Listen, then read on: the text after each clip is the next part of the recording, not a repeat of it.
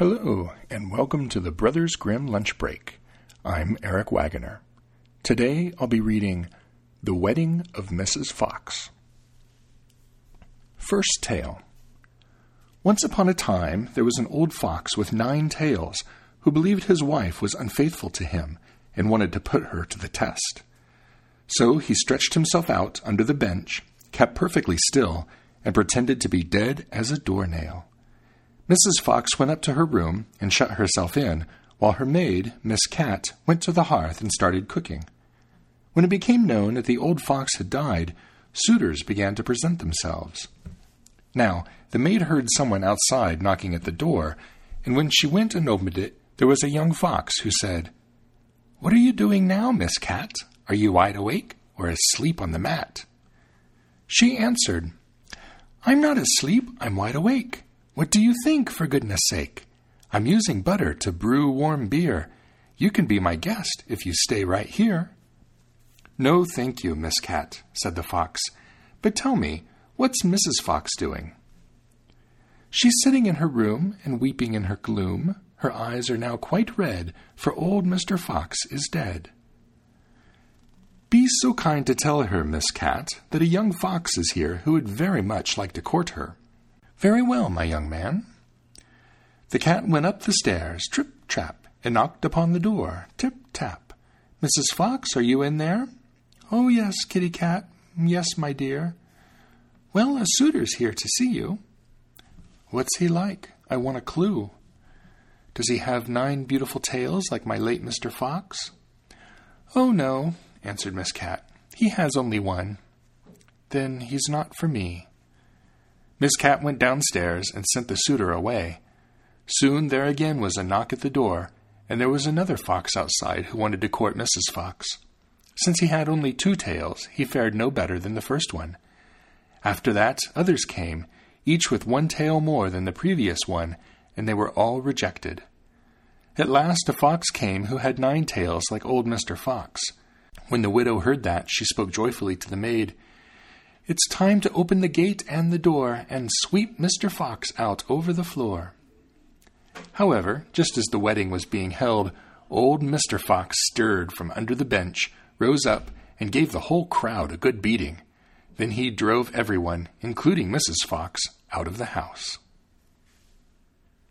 Second tale. After old Mr. Fox had died, the wolf came courting.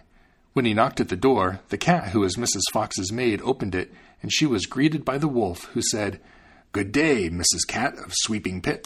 Are you all alone with your bright wit? I'm sure you're making something tasty right now.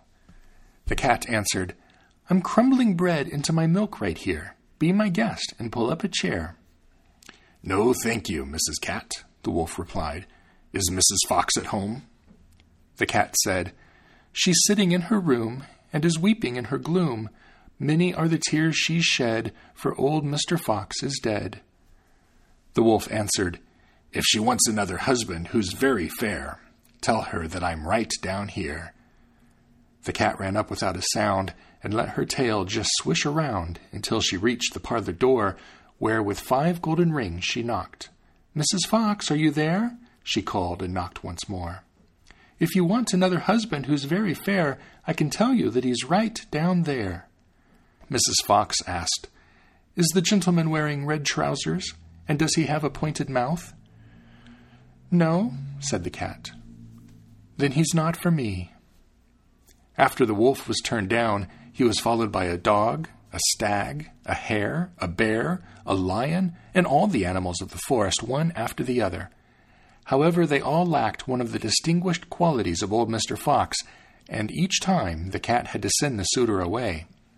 Finally, a young fox appeared, and Mrs. Fox asked, Is the gentleman wearing red trousers, and does he have a pointed mouth? Yes, said the cat, that he does. Then let him come up, said Mrs. Fox, and she ordered the maid to prepare the wedding feast. It's time to open the windows and make sure that old Mr. Fox now goes Indeed, he brought back many mice, but he ate them all alone, and never did he offer me one. The young Mr. Fox was married to Mrs. Fox. Afterward there was dancing and rejoicing, and if they have not stopped dancing, then they are still at it, even now. The end. The Brothers Grimm Lunch Break is released under a Creative Commons Attribution, Non Commercial, No Derivatives license. Download it and share it all you'd like, but don't change it or sell it. The translations used are copyright Jack Zipes and are used with permission. His collected translations, The Complete Fairy Tales of the Brothers Grimm, is available on the media of your choice from Bantam Books. The music is Mount Timbrel by Jamie Janover off his All Strings Considered album, available on Magnatune.com.